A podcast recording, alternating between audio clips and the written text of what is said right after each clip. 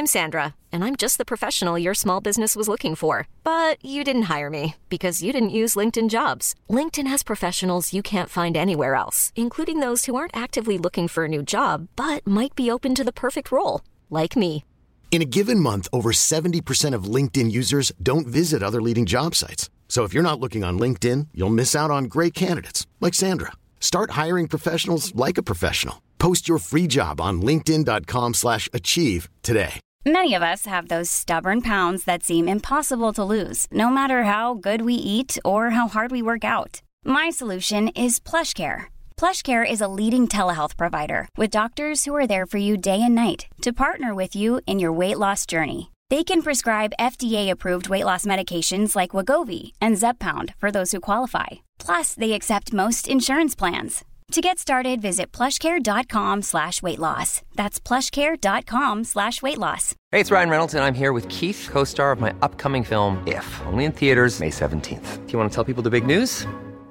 All right, I'll do. Sign up now and you'll get unlimited for $15 a month in six months of Paramount Plus Essential Plan on us. Mintmobile.com slash switch. Upfront payment of $45 equivalent to $15 per month. Unlimited over 40 gigabytes per month. Face lower speeds. Videos at 480p. Active Mint customers by 531.24 get six months of Paramount Plus Essential Plan. Auto renews after six months. Offer ends May 31st, 2024. Separate Paramount Plus registration required. Terms and conditions apply if rated PG. Hello and welcome to Where to Go. I'm James Atkinson, Senior Brand Manager at DK Eyewitness. And I'm Lucy Richards, Senior Editor at DK Eyewitness. And welcome to Where to Go, where every fortnight we find out more about the world's favourite travel destinations with those who know those places best. And today we have a real expert, uh, you know, someone who kind of knows their destination inside and out, has been there so, so many times, has written about it so much. Um, but first, let's talk a little bit about the destination. So we're going to Croatia. Yes. Yes, Um, Croatia. So Croatia, um, I'm sure many listeners have been there before, but it is quite a sort of country of different parts, really. It kind of Mm. spans that kind of whole central to southern band of, of Europe, where you've Mm. got kind of um, Slovenia and Italy in the north. You've then got, and across the sea, obviously, as well. Yes. And then you've got kind of like, uh, you know, countries like Albania, Macedonia, etc. But further south, you've got Hungary, sort of Eastern Europe to the east as well. There's, there's kind of, it's a, it's a melting pot of Europe, really. There's a Mm. lot going on there, and you know, people will know its beaches, will know um, Dubrovnik and Split. Dubrovnik Split, maybe some of the islands too. But yeah. I think there's a lot more to explore there. There's a lot of national parks. There's um uh there's a lot of countryside as well. And um uh yeah, have you ever been before, Lucy? I've only been to Pula, so that's a city, that's an ancient city in Istria. Mm. Um, so it's very, it, it's got a lot, of, lot of Roman ruins and Italian Mm. influences and loved it. But I'm ashamed to say I've never actually been to sort of Zagreb, the capital, or Dubrovnik. It's, it's really only Pula. Whereas I feel like you, James, you have travelled more around Croatia than I have. but more again more towards the south. So um Mm. uh, uh so I've been to Dubrovnik accident uh well once deliberately, once almost accidentally. Um so the second time I was cycling and uh we started in Dubrovnik and then we uh rode into Mostar in Bosnia. Um Yeah. uh so went kind of through um through the Croatian border into Herzegovina and uh um and uh, that was like really, really stunning to get out of Dubrovnik, see the countryside around it. Dubrovnik itself is such a stunning city. I Yeah. mean, uh, I think it's not a long time ago. It, it stopped being a, a kind of like Europe's sort of like best kept secret in a way. It's um, so, yes. uh, you know, it does get quite busy. I'd say high season now is is quite is quite tricky there. There's a hell of a lot of. Uh, I mean, sadly, a lasting memory is Game of Thrones tours. You just see them everywhere. I mean, nothing, no shade on Game of Thrones fans at all. Um, but it's uh, um, you know, and it's kind of nice that people can see the city through that lens as well. But it is a city that you know, it's got this these kind of orange rooftops it's uh incredible walls like medieval fortress walls that go around it.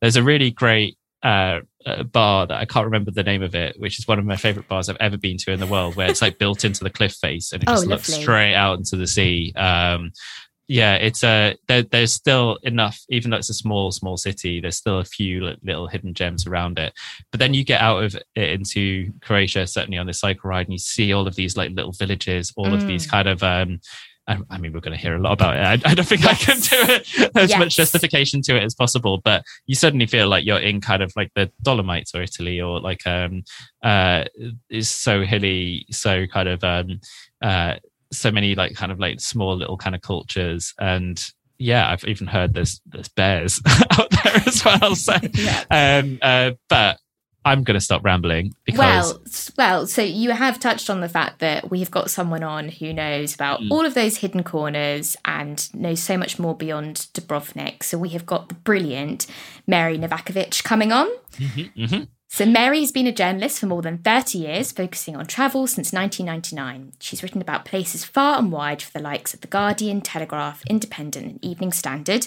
And her book, My Family and Other Enemies Life and Travels in Croatia's Hinterland, which is all about her Croatian heritage, is actually out today in the UK. Woo. Amazing. So, amazing. Welcome, Mary. Hello. Welcome, Mary huge privilege to have you join us on your publication day. It's wonderful to be here. So we'll start things off with an intro to Mary, uh, followed by exploring her deep connection and family heritage in Croatia, then on to those all important recommendations on where to go in the country. Uh, we'll then hear at the end what the present day is like in Croatia. And yeah, so should we get to it? Let's go. Let's do it. So, listener, you may have noticed a little bit of a change in my audio throughout this episode as happens, as seems to have happened a bit in this series. I don't know why. Uh, uh, I had a slight technical issue where my my recording stopped recording. Uh, thankfully, we have backups, so yes, hopefully it won't be too different for you.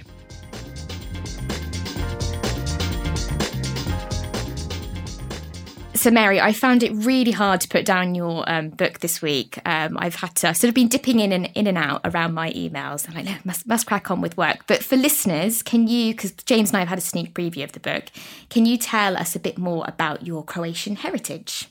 Yeah, certainly. Um, my, my parents were born in Croatia. Um, we're actually ethnic Serbs from, mm. a, from a region called Lika, uh, which is right in the middle of, of Croatia. And it's, it's quite. Uh, quite sparsely populated.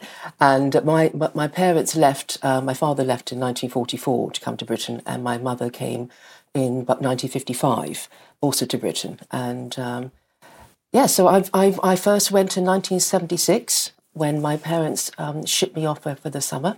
Yeah. And uh, on my own, and with um, aunt and uncle, I met like once before, and to say I was a fish out of water was an understatement. Um, it was it was quite a it was initially very traumatic because I was a, a spoilt little princess and uh, living in a mountainous village in the middle of nowhere with primitive plumbing.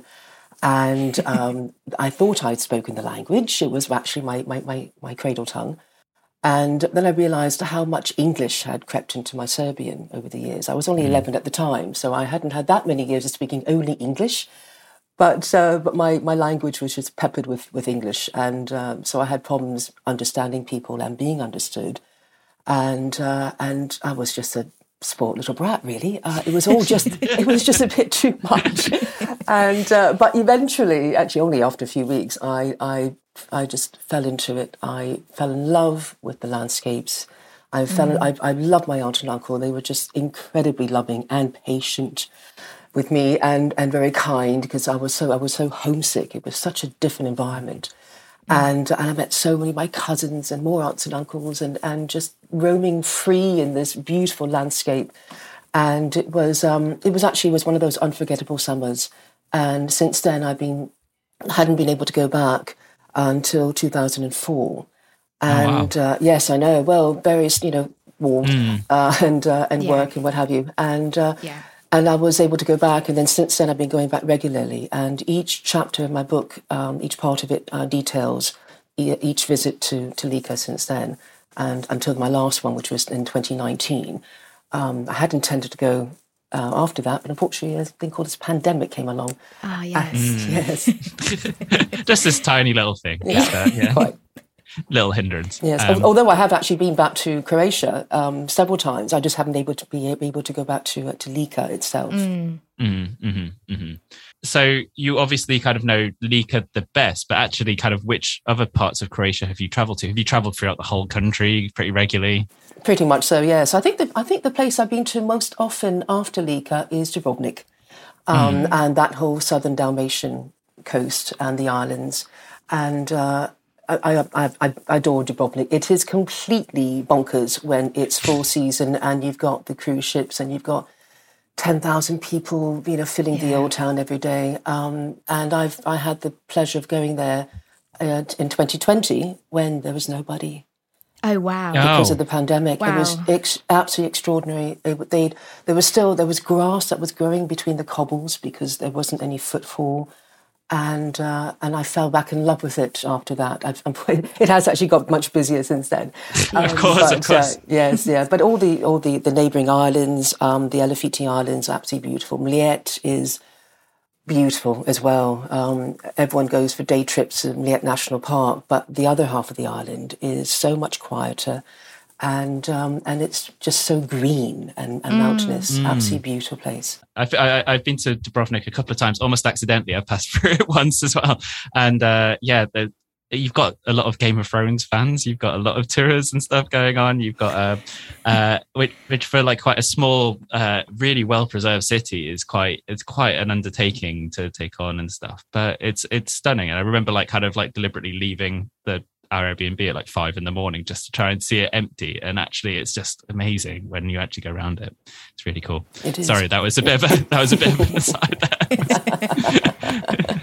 So, Mary, you, you sort of, I, I mean, I have to say, you really bring sort of your relatives to life, like your aunt and uncle. You really, um, your, your love translates to the page. But what, if you could summarize what it is about Croatia that you do adore, can can you summarize that, or is that an impossible question? Um, uh, oh, it's it's so much of it. Um, the landscapes, the, its, its natural beauty is Yeah. is absolutely wonderful and mesmerizing, and I never ever ever get bored of it. And also, just people's innate hospitality. You know, you you do get everywhere everywhere you go. People are just so hospitable. They you can't go anywhere without being invited in and being fed and being watered. And uh, and it's just that that um, they they just really love to be around people and and you can't even um, go through the door without being asked. You know, are you hungry? What can we feed you? Can you Yeah. stay for lunch? and uh, and that's just one of those things I, I love. How did you find the book writing process? Like, when did you start writing the book? well, 2009, uh, I'd had taken the um, the central part of the book with my mother, the road trip that we did, which was a bit of a disaster in some ways because my mother was um, very difficult and I wasn't handling it well. Um, and I had initially had the idea of doing the book just purely on that on, on that road trip and, and the previous, you know, previous journeys as well. And I'd, I'd actually written about 25,000 words and, um, and it, it didn't quite work. And then I shelved it. And it was only in 2019 that I, uh, I met uh, the man who became my agent and we were talking about Lika and my travels and whatever, and then decided that the whole, you know, from 1976 to 2019, that whole thing could then make a good book. And he took he took me on, which was brilliant. And uh, and I then wrote a few more. You know, I actually wrote the the opening chapters and then rejigged the one I had already done in 2009, and uh, and that then got submitted. And um, and finally, when when Bradt said yes, and I had a very very short deadline because. I had literally three months to finish writing the book. So I had another 50,000 of, of words to, to write. And like most journalists, if you've got a deadline, then you meet it. And if you don't have a deadline, then you never get round to writing it. Um, and, uh, and like everybody else, I spent lockdown writing a book. There's a shock. And um, so I just had to just focus on it and just put everything away and, uh, and just write it. And I actually, it was it was I loved doing it because unlike with with newspaper and magazine features where you're very you know you have a very tight word count and I essentially had I, I could go up to 80,000 words if I wanted to. I think I was about 77,000 in the end. And I just had this freedom to write. And and I it was I absolutely loved it. I had no constraints and apart from my own editorial process. And uh, and it was um it was actually a really a joyous thing to do. Yeah. Yeah yeah. i think um uh, like it's a really strange thing travel like certainly the travel writers i talked to in the pandemic where it was actually kind of obviously quite a tough time work wise but actually quite a nice time to like step back look at your kind of like past history with travel, your relationship with it, the freedom offered by it, all of that kind of stuff, and uh, and kind of relive it in a way and take take a breath. And I was going to say, uh, Mary, that like Croatia itself, it's obviously it's well visited now. It's kind of come, it's it's more than come up as a tourist destination in uh, in the past sort of 20, 30 years or so.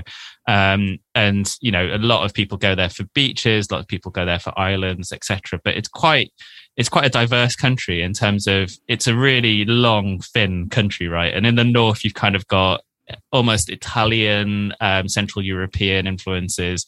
In the south, it's much more aligned with like Eastern Europe and and and closer to uh, Venetian history and things like that. Um, that's quite a lot to grab into experiences of a book and stuff, and, and, and into one place as well. Yes, absolutely. It, it, it is if you look at Croatia's history, it's been, I mean, everybody has been there at some point. Um, yeah. Ancient, the Mm. ancient Yeah. Greeks, the Romans, um, Byzantines, um, the Hungarians, and then the Venetians, and then the Austrians and the French at one point. And it didn't actually become, uh, it, it was still part of the Austro Hungarian Empire until the end of the First World War, 1918.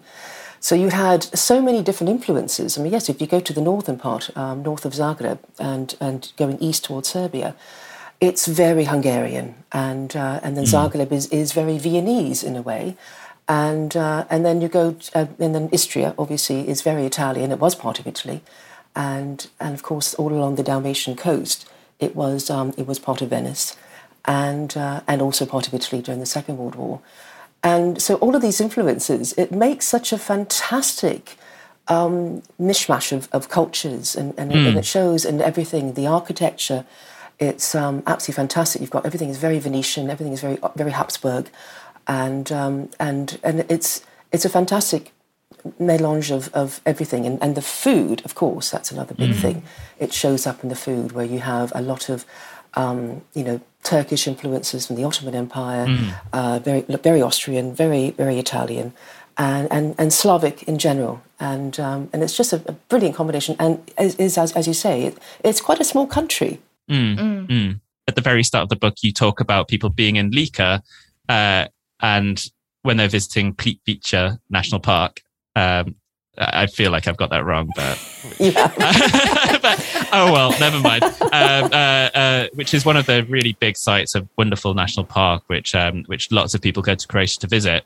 Um, how much kind of of like I don't know, kind of how misunderstood do you feel Croatia is, or like kind of how uh, how much more is there to explore for tourists there?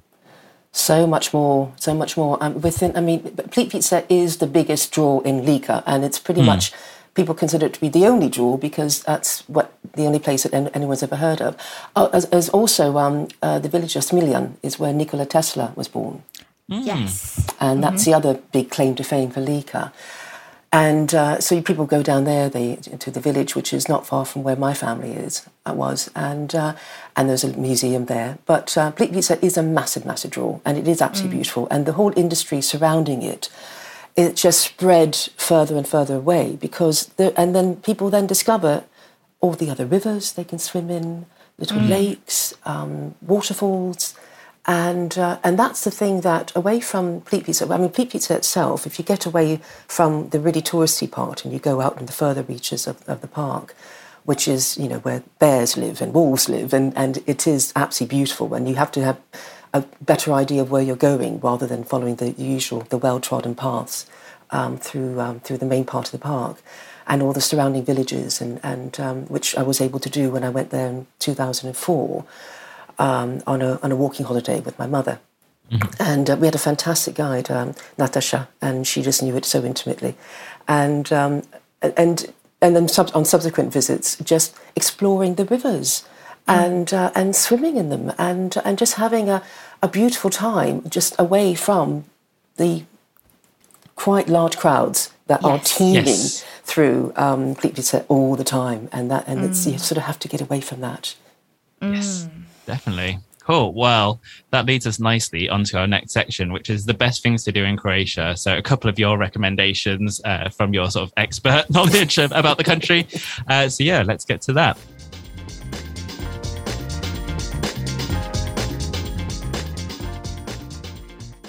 So we're going to start the section off with a quick fire tour of the country to get a general sense of Croatia. Uh, so Mary, we're going to name a couple of categories, and you have to just suggest just one thing to do. We'll try and keep it to just one thing. I know it's a huge, huge country. It's not going to be comprehensive, but then you get a chance to talk about loads of other stuff after that. So first thing, your favorite thing to see. Waterfalls. Okay. Okay. Ah, where specifically would you recommend? Well, um, the Una River has got uh, lo- loads of um, waterfalls there, absolutely beautiful. And um, National Park is stunning as well, as well as, as Plitvice. Um, but because it's a karst landscape, there are canyons and waterfalls absolutely everywhere. And those are just beautiful to swim, especially when it gets really, really hot and you just you dive into the water and you just cool off and it's beautiful.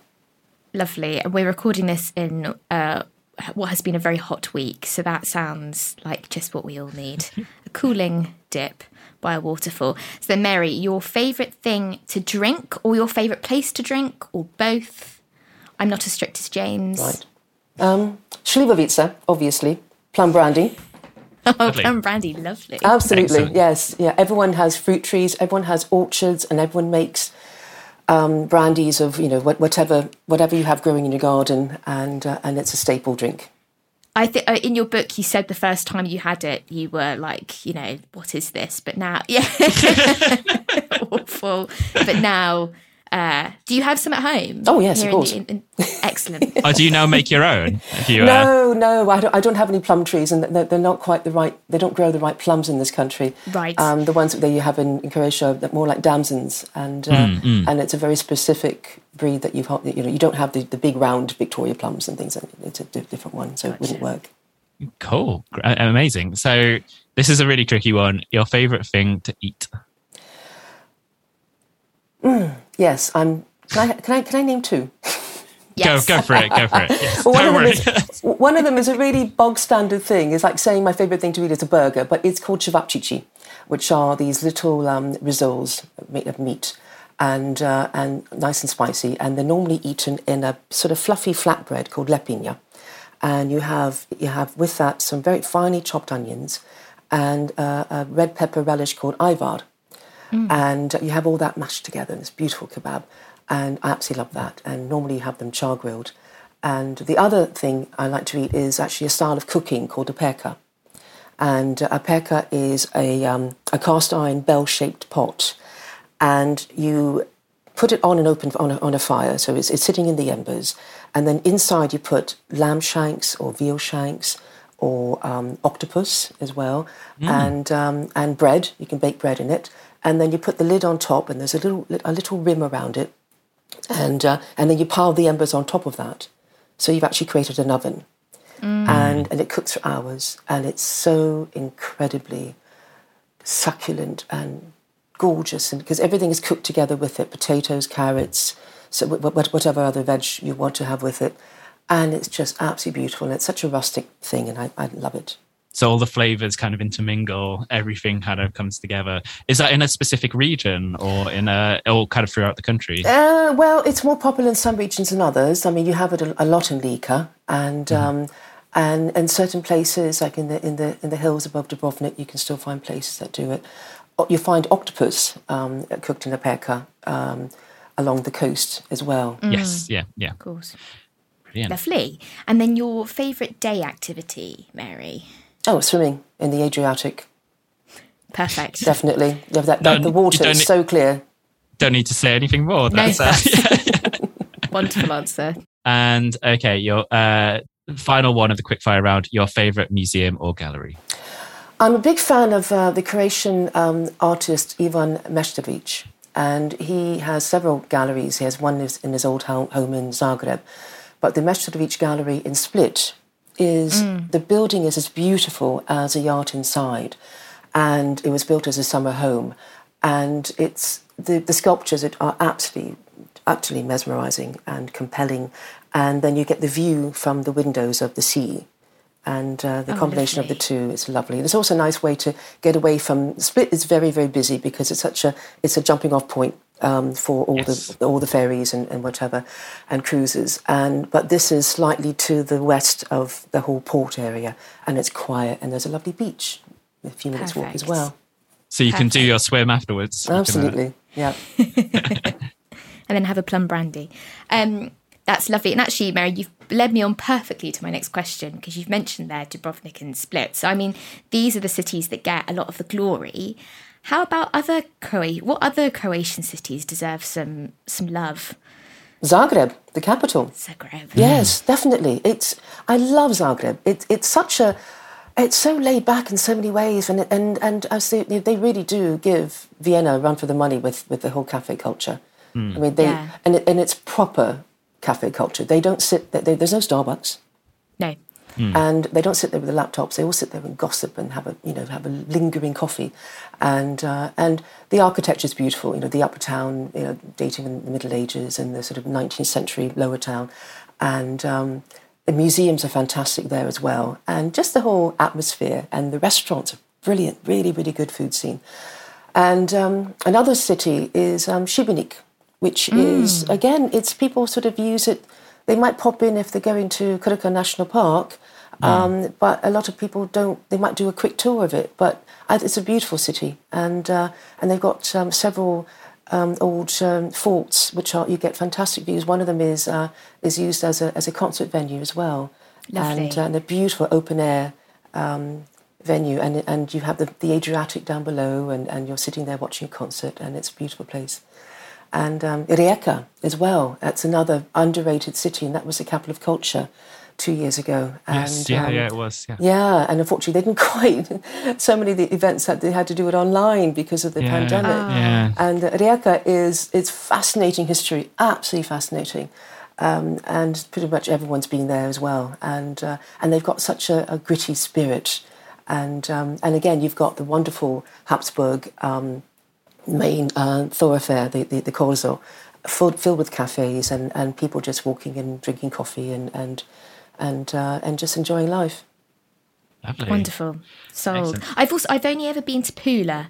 That's the only I'm I'm afraid to say that's the only place in Croatia that I've been to, and I found much like we've discussed, I found Pula fascinating because it obviously is very Italian. Um, the food was very Italian, and it's got the uh, it's one of the few remaining Roman amphitheatres, and exactly as you're saying, it then had the sea nearby, which was just gorgeous to have a dip in. Um, so I just I feel I feel for Croatia because I just think Dubrovnik gets so much attention, and there's obviously so many other amazing cities that people should be exploring. Definitely. I might go a bit off piste here, Mary, but um, I wanted to know about a little bit about kind of um, sort of neighboring countries around Croatia as well, because as you if you as you've kind of like hinted, um, you know, there's there's a lot of like Serb ethnic Serbs in Croatia, uh, the relationship with Bosnia as well, where there's lots of people come and go across the border. And a couple of years ago, me and some friends did like a cycling trip from Dubrovnik to Mostar um, along the sort of old uh, sort of uh, it was like an old railway line um, and through the through the hills around there and it is stunning but you see like every single village has a different kind of like almost uh nationality in a way there's croatian villages there's bosniak villages there's serbian villages etc um but yeah the sort of surrounding countries kind of also define croatia in some ways right Definitely, yes. In fact, um, Bosnia, I love Bosnia. It, it, It's it's so beautiful and uh, It's and it's stunning. It's, It uh, is, It is, and and it's so easy. In fact, there, there are times when, when to get from certain parts of Croatia to the south, you actually go through Bosnia much easier than actually going through Croatia. And uh, and it, again, it's it's just it's more mountain than anything else, and it's Yes. absolutely beautiful. And Sarajevo is one of my favorite cities and uh, and it's and also the the Una National Park, the Una River is forms a natural border between Croatia and Bosnia, and but the national park is actually on the Bosnian side, and um, and that's a wonderful place, definitely wonderful place to go to, and then you've got um, Slovenia. And Yes. uh, which is again very easy. You fly into Ljubljana, exquisite city, absolutely beautiful place, and it's only a few hours drive into into Croatia. And there are times when it's actually easier to do that than to fly into Croatia itself. And um, Hungary, I've done quite a few trips. We started in Budapest and then you know did a did a, did a whole circuit, and uh, and then you've got um, Serbia, obviously on on the the um, the, the northeastern side, and uh, I've gone back and forth on that motorway, so more times I can count. and and so and I, I, my, I, I, go there all the time. My family is in Belgrade, and uh, I absolutely love it. And uh, and then on the south um, in, is Montenegro, and so that's people pop into Montenegro when they go to Dubrovnik a lot, and um, and Montenegro is beautiful. Uh, the the coast is very very built up. But mm. if you if you, it doesn't take long to get away from it, and you go to Lake Skadar, which is a beautiful place, and into the mountains and the national parks there. And uh, so there's an, the whole region. There's so much to see. Have I left anyone out? Um, mm, I'm not sure. I think, I think, you've covered quite a lot of the yeah, a lot yeah. around it, but but yeah, I think you're totally right in terms of it. Really surprised me how mountainous it is in like or like well, hilly and mountainous in. Just as you come in from that coast, you literally come in from Dubrovnik, which is like flat as a pancake, and then suddenly it's a really steep ascent, and suddenly you're in. It's almost like the Dolomites or something. It's like a, you know, a really, really stunning kind of area. It really, really surprised me when I went there as well. Um, and finally, on this kind of section, and you kind of hinted at it. There's lots in the book as well about it, but some of Croatia's best kept secrets. Well, there are quite a few of them actually. Um, one of my a beautiful island that often gets overlooked, even though it's right in front of Split, is Šolta. Mm. Šolta. Yeah, okay. and it's a it's a beautiful place, and it I mean it, it does obviously have I mean people people in Split have second homes there, um, mm. but generally it, it's not nearly as busy as Brač and uh, and Hvar because everyone goes to Hvar, especially Hvar town, and um, and that's a really underrated island and also um, some of the nature parks, um, Učka nature, nature, Park, which overlooks Opatija okay. um, in the Kvarner Gulf. In fact, the whole Kvarner area, um, it's not secret amongst other Europeans because um, everyone from Czech Republic, Slovakia, um, Austria, Germany, Italy, they all drive into mm. that region because it's much easier for them, for them to visit. And, uh, but not as, not as many Brits. And uh, yes, and there's also the um, the Dinara Nature Park, which is um, not far from Knin. Uh, again, in this in the northern um, northern Dalmatian region, and the um, where they have the um, the source of the uh, River, which is an absolutely beautiful place, and actually the Una, the source of the Una, which is just down the road from my uncle's house, um, the most amazing shade of tur- turquoise. You just can't quite believe in it. Go, it's so deep and it's so ice, icy cold, which you don't swim in it. Um, I'm just thinking of some other other ones. I think yes, I think the um, I think the, uh, the, the, the national parks and nature parks that aren't the obvious ones. People do go to Plitvice, they go to Krka, Mljet National Park. I said earlier, it, it, absolutely beautiful, but you go to the other end of the island and it's not as not nearly as busy, not busy at all. Um, and uh, and the uh, and Kopachi Kopački uh, in the northern uh, northeastern part, um, which is all marshlands and wetlands, and and uh, you just take a slow boat through the waterways and just feel time slow down completely. Wonderful. Sounds, sounds wonderful. Excellent. So yeah, that's a. I mean, there were so many, so many hidden gems. Mary. Lucky listeners. I feel like I should have been taking notes. I definitely should have been taking notes. Really. anyway, listener, uh, we're going to move on to talk a little bit about uh, sort of Croatia in recent times and kind of crucially, like when to plan your visit. One size fits all seemed like a good idea for clothes. Nice dress. Uh, it's a it's a t-shirt. Until you tried it on. Same goes for your health care. That's why United Healthcare offers a variety of flexible, budget friendly coverage for medical, vision, dental, and more. So, whether you're between jobs, coming off a parent's plan, or even missed open enrollment, you can find the plan that fits you best. Find out more about United Healthcare coverage at uh1.com. That's uh1.com. I'm Sandra, and I'm just the professional your small business was looking for. But you didn't hire me because you didn't use LinkedIn jobs. LinkedIn has professionals you can't find anywhere else, including those who aren't actively looking for a new job but might be open to the perfect role, like me. In a given month, over 70% of LinkedIn users don't visit other leading job sites. So if you're not looking on LinkedIn, you'll miss out on great candidates like Sandra. Start hiring professionals like a professional. Post your free job on linkedin.com slash achieve today.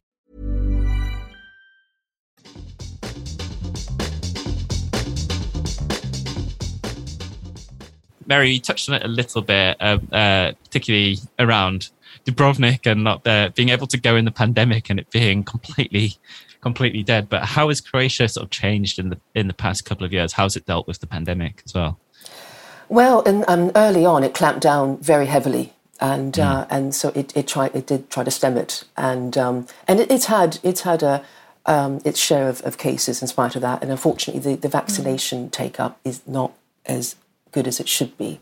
Mm. Um, but and and they've they've um, it was only recently that they stopped having people wearing masks in, in shops and, and, and all that.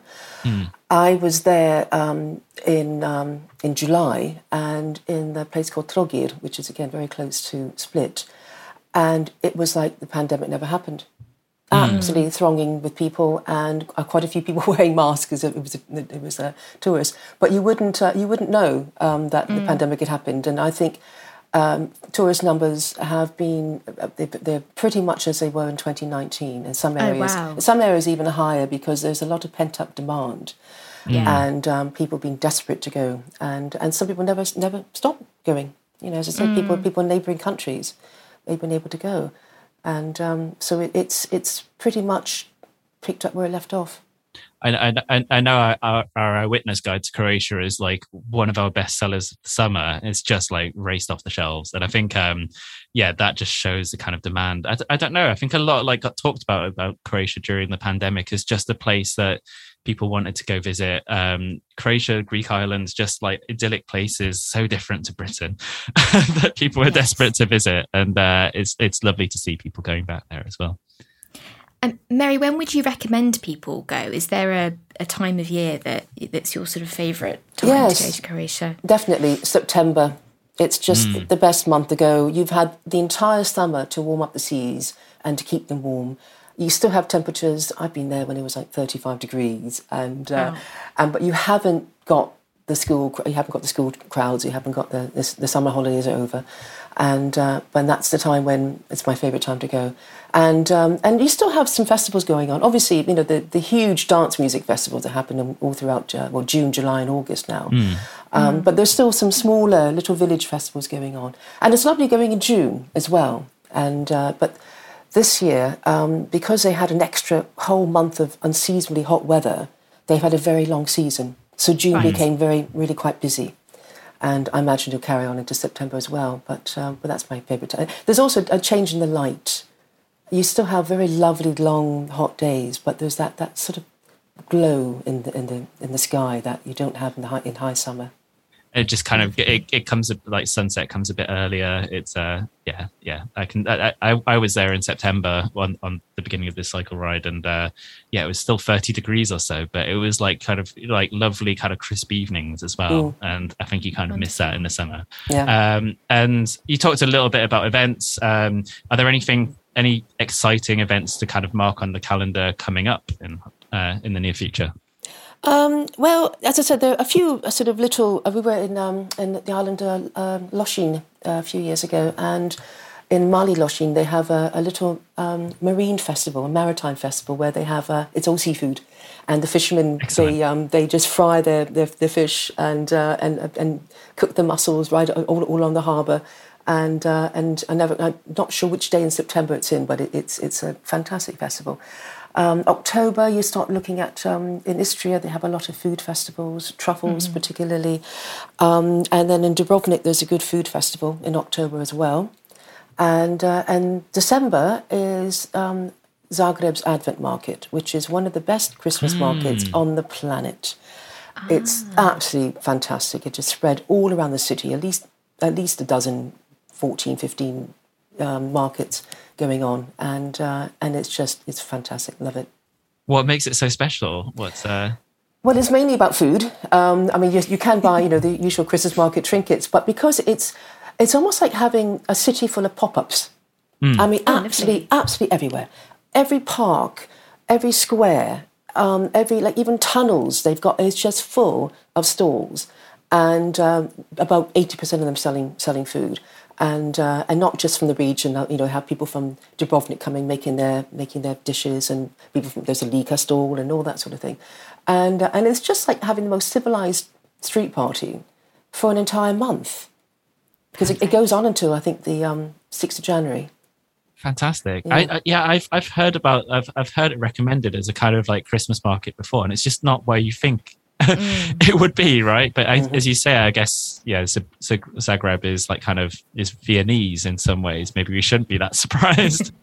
And then finally, Mary, as your book is out today, we wondered whether you'd be so kind as to end this podcast episode with a with a reading for our listeners. I'd love to, yes. Wonderful. I'll just give some context to it. Um, this this uh, this is the end of um, the first part where I uh, spent that that um, unforgettable summer of 1976. My summer in Yugoslavia was ending, one that started so inauspiciously yet became something to treasure always.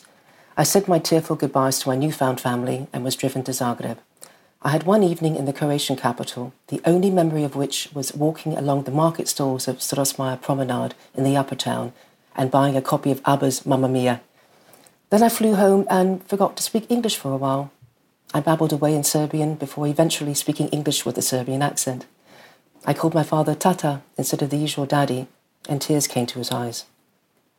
The Yugoslavia left behind in 1976 was an illusion, with an economy propped up by foreign loans that gave a false picture of prosperity. Yugoslavs had the freedom to travel, which made them the envy of their neighbours who were corralled into the Soviet bloc. But they also had political prisoners and purges, state sanctioned murders, secret police, corruption, and a president whose death four years later was the beginning of the end of Yugoslavia. Thank you so much, Mary. That that was uh, that was brilliant to hear from the book. So the book is out now, right? I believe we on the day that this episode is actually coming out is the day where your book is coming out into the world, published by the wonderful people at Bradt. Um, so you can go find that, I guess, in all good bookshops, right? Yes, you can find it in. Uh, well, you can find it online at Bradt, and you can find it in W. H. Smith, in uh, in Blackwell's, in Waterstones, and uh, and online as well if you want to order through Amazon, and uh, also bookshop.org if you want to use your independent bookseller, and you can go on there. And um, and if you want to find out more details, you can if you go to my Twitter page, Yeah. which is Mary underscore Novakovich, and you'll see my link tree um, link that has all of the different websites that are offering the book. Well, I, I highly, highly recommend the book. We've we've had a sneak preview this week, so um, and it's been wonderful to kind of hear about your kind of journey, your personal relationship with the country, and actually hear about it on the podcast today. So, thank you very, very much for that, and thank you Thank very you, much for sharing your expertise and joining us today. And uh, yeah, thank you so much. Thank you for having me. It's been a pleasure. Absolutely.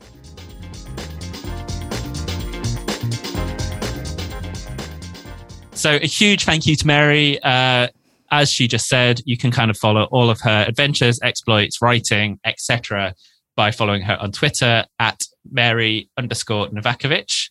And very excitingly, the book will be out today. Yeah. Uh, so sorry to ruin the magic of the podcast. We are recording this a few weeks beforehand, but very, very excited. Uh, as I said, me and Lucy got a sneak peek uh, at the book, but I'm very excited to get my hands on an actual Yeah, copy. the hard copy, yes. Um, and Mary really sort of whetted uh, listeners' appetites, hopefully, with that wonderful Oh, reading. brilliant. Yeah, Um, wonderful. And it's it's a really, really great read. As I said, I found it actually really hard to put down. Um, Mary's sort of history is is just, yeah, wonderful, really interesting. So definitely go get the book, listeners. Yes, absolutely. So, Lucy, where are we going on our next episode? We're going very excitingly to Marrakesh. Excellent, excellent. So we're going with uh, Amanda Ponzio Mouttaki, who originally was brought up in the States and then moved to Marrakesh about a decade or so ago, Yeah, and started business there. Has really become like kind of embraced the culture, has multiple different ventures kind of celebrating Marrakesh. She is the, the person to go to. Um, Yes. So, very, very excited about that. So, you can join us for that in a fortnight, listener. And until then, we shall see you very soon. See you soon. Where to Go was produced by the team at DK Eyewitness and the wonderful Julia Baker. It was presented by James Atkinson and Lucy Richards and mastered by Johnny Coddington at Bottle Rocket Recording. For more information about DK Eyewitness, follow us on social media at DK Eyewitness or visit dk.com forward slash eyewitness. And don't forget to please like, rate, review, and subscribe the show wherever you get your podcasts. Your support means so much to us.